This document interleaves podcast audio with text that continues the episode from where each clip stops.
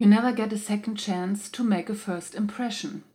Du bekommst nie eine zweite Chance, einen guten ersten Eindruck zu machen. Dieses Zitat kennen wir alle und nicken selbstverständlich zustimmend, wenn wir das hören. Klar, wir kennen das und wir wissen selber, wie das ist. Und natürlich halten wir uns als Unternehmer oder im Vertrieb auch daran. Wissen wir doch genau, der erste und der letzte Eindruck bleiben im Gedächtnis. Das lässt sich sogar wissenschaftlich belegen. Aber Warum verbocken es so viele Unternehmen denn dann tatsächlich immer wieder?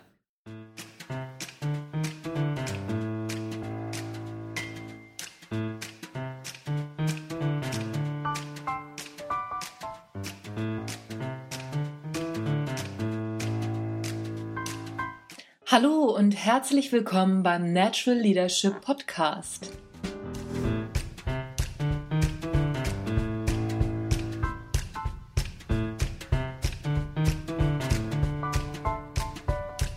Der Podcast, der dir dabei hilft, der Mensch bzw. die Führungskraft zu werden, die du sein willst. Du bekommst innovative Ideen, praktische Tipps, jede Menge Impulse und neueste Informationen aus der Hirnforschung für deinen beruflichen Erfolg und deinen persönlichen Entwicklungsprozess.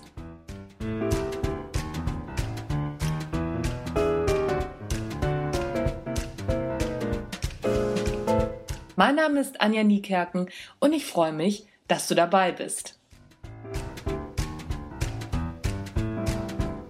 Warum Unternehmen täglich unsympathischer werden.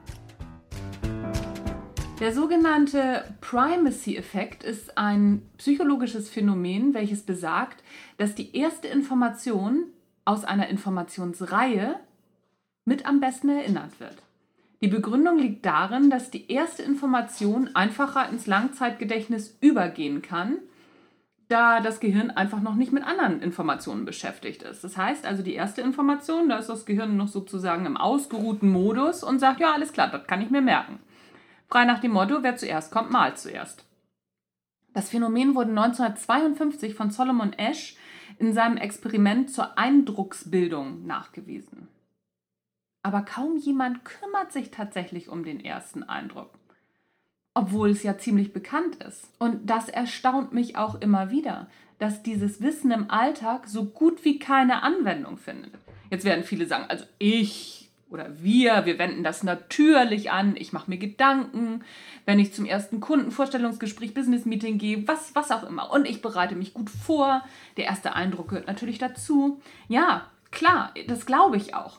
Aber ich rede nicht von besonderen Situationen, ich rede hier vom Alltag. Frag dich doch mal, wann und wo du in deiner Firma am häufigsten einen ersten Eindruck hinterlässt. Ja, ganz einfach am Telefon, wenn du angerufen wirst. Und jetzt frage ich dich, wie deine Reaktion auf einen Anruf ist. Sicher wirst du sagen, naja, das kommt natürlich auf die Art des Anrufes an. Aha. Und warum? Warum reagierst du auf einen, auf einen bestimmten Anruf anders als auf einen anderen? Es kommt darauf an, wie wichtig der Anruf für dich ist. Das wirst du vielleicht denken. Oder eventuell kommt es noch darauf an, wie viel Zeit du gerade hast. Das ist auch klar, ist verständlich und absolut legitim.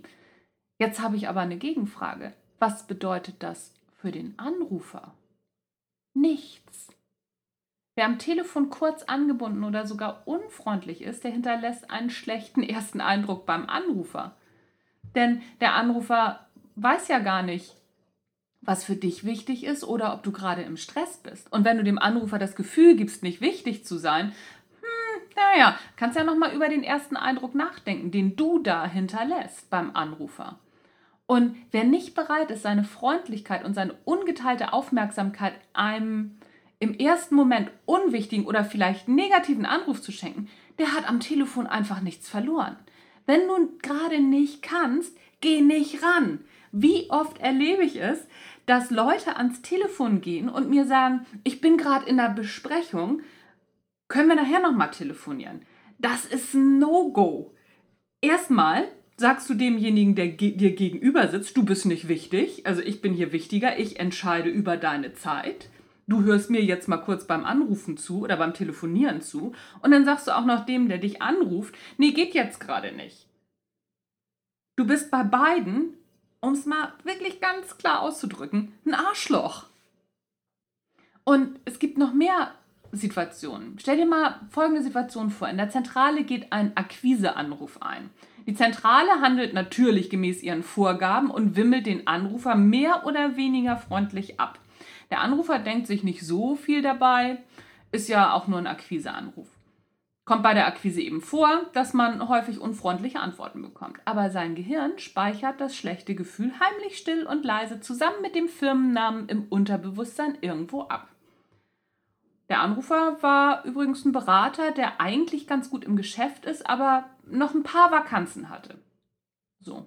Einige Zeit später berichtet ihm ein großer Kunde, dass, er, dass eine Ausschreibung läuft und zwei Firmen sehr gute Angebote gemacht haben. Eine der zwei Firmen ist die, die im Unterbewusstsein des Beraters mit einem unangenehmen Gefühl verbunden ist. Zu welcher der zwei Firmen wird der Berater seinem Kunden jetzt wohl raten? Obwohl er sich an den Vorfall längst nicht mehr bewusst erinnert, ist es ziemlich wahrscheinlich, dass sein Gehirn Gründe sucht, warum die unfreundliche Firma abgelehnt werden soll. Und das wird er sehr gut seinem Kunden argumentieren.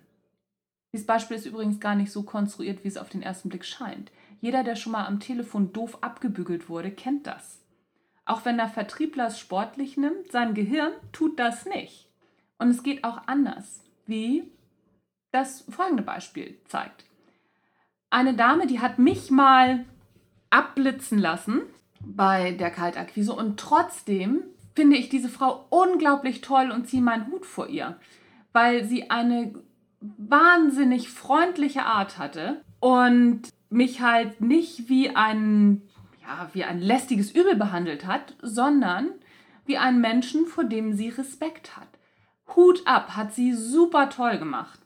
Im Blogartikel findest du dazu eine E-Mail oder einen, den, den E-Mail-Verkehr, den ich mit dieser Dame hatte. Ganz, ganz toll, verlinke ich dir in den Shownotes. Vor allem mit diesem Unternehmen habe ich positive Erfahrungen gemacht. Und wer weiß, ich komme ziemlich viel rum und werde zu ziemlich vielen Sachen gefragt. Irgendwann gibt es bestimmt mal eine Frage zu diesem Unternehmen und es hat so einen guten Eindruck bei mir hinterlassen. Das werde ich empfehlen. Natürlich. Oder werde sagen, na guck dir das mal an. Also so ich da irgendwie, da wird mein Gehirn Gründe finden, warum, wieso, weshalb sich dann ein anderer Kunde damit befassen sollte. Freundlichkeit gewinnt einfach immer. Und dabei sprechen wir noch nicht mal von Anrufen in der Unternehmenszentrale, wo der Empfang keine Ahnung hat, zu wem er durchstellen soll. Das ist gar nicht so schlimm, wenn der Empfang das nicht weiß, solange da eine ganz freundliche Person sitzt und sagt, ach Mensch, das weiß ich gar nicht, ich frage mich mal durch, ich mache das mal eben für Sie. Super. Aber was, wenn der Anrufer mit einem Auftrag in der Tasche am Ende der Leitung sitzt und von A nach X zu M durchgestellt wird und keiner hat den leisesten Schimmer, wer zuständig ist. Und das ist noch wirklich nicht schlimm, solange die Menschen freundlich sind. Aber noch schlimmer, dieser Mensch landet bei einem gerade nicht so gut gelaunten Sacharbeiter, der gerade keine Zeit hat. Ein Anruf entfernt sitzt garantiert eine pfiffige Zentrale, eine Assistentin, die freundlich ist, beziehungsweise auch ganz normale Sacharbeiter, die super freundlich sind, wenn sie irgendjemanden am Telefon haben, und selber nicht weiter wissen und der auch nicht weiter weiß. Der freut sich über einen Auftrag, die Firma dann. Und wenn nicht heute, dann morgen, übermorgen oder in einem Jahr. Überleg dir also genau, wer bei dir im Unternehmen ans Telefon gehen darf, um einen ersten Eindruck zu hinterlassen. Wie sind deine Erfahrungen mit diesem Thema? Ich freue mich über deine Anregungen, deinen Kommentar, deine E-Mail, wie immer einen regen Austausch zu dem Thema. So Freunde, und ich brauche wirklich, wirklich, wirklich noch ganz dringend für den ersten Eindruck Rezensionen bei iTunes. Wie das funktioniert, verlinke ich in den Shownotes. Denkt mal drüber nach. Ihr hört immer wieder meinen Podcast, wer noch nicht seine Rezension abgegeben hat. Ich würde mich echt freuen. Was gibt's noch? Empfehle mich doch weiter, den Natural Leadership Podcast, vermehrtes Wissen oder geteiltes Wissen, genau, vermehrtes Wissen. Geteiltes Wissen vermehrt sich und halbiert sich nämlich nicht. Da freue ich mich auch drüber. Was gibt's noch? Ich habe ein E-Book, 100 Seiten, kostenfrei, gratis. Wenn du da Lust drauf hast, auch das verlinke ich dir in den Shownotes. Einfach eintragen und über neun Wochen immer wieder neue Natural Leadership Impulse bekommen, inklusive über 100 Seiten E-Book. Das soll es für heute gewesen sein. Ich freue mich, wenn du auch beim nächsten Mal wieder dabei bist. Tschüss, bis zum nächsten Mal.